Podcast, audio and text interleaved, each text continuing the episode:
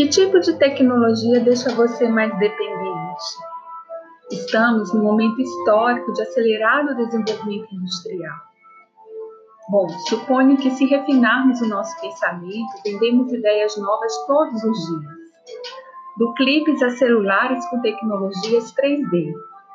Se por um lado o desenvolvimento de tecnologia tem sido útil para a vida em sociedade, de outro lado a desigualdade e conflitos éticos e morais.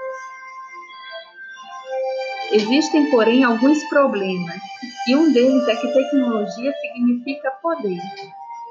Sempre significou e sempre significará.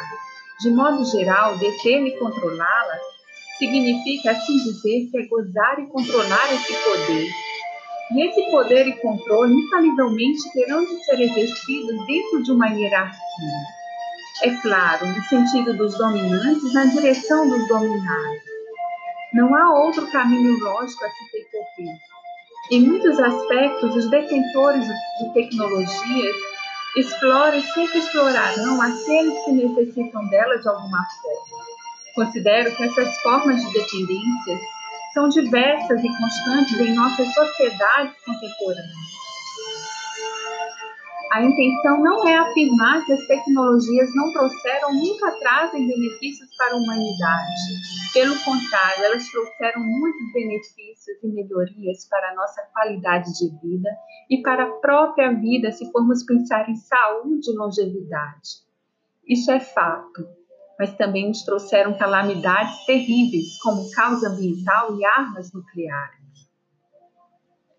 Mas por que será que não usamos as tecnologias para causas socioambientais? É meio desconcertante falar, mas é preciso usar a cabeça e falar. Não detemos tecnologia alguma. Geralmente alugamos o direito de consumi-la e nada mais. Tecnologias são protegidas por patentes industriais internacionais que dão garantia ao detentor o direito de explorá-las por um determinado tempo. Tudo que consumimos são concessões e patentes, cujo custeio econômico sempre recai nas populações consumidoras. Assim, só consome tecnologia quem pode pagar por ela. E talvez deva falar que poucas pessoas podem gozar das regalias tecnológicas.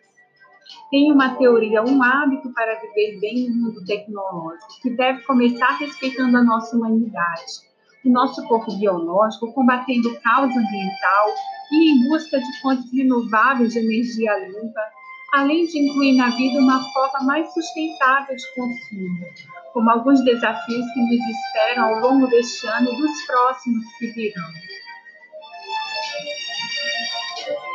Por Thaís Rocholi, Abominado Mundo Novo.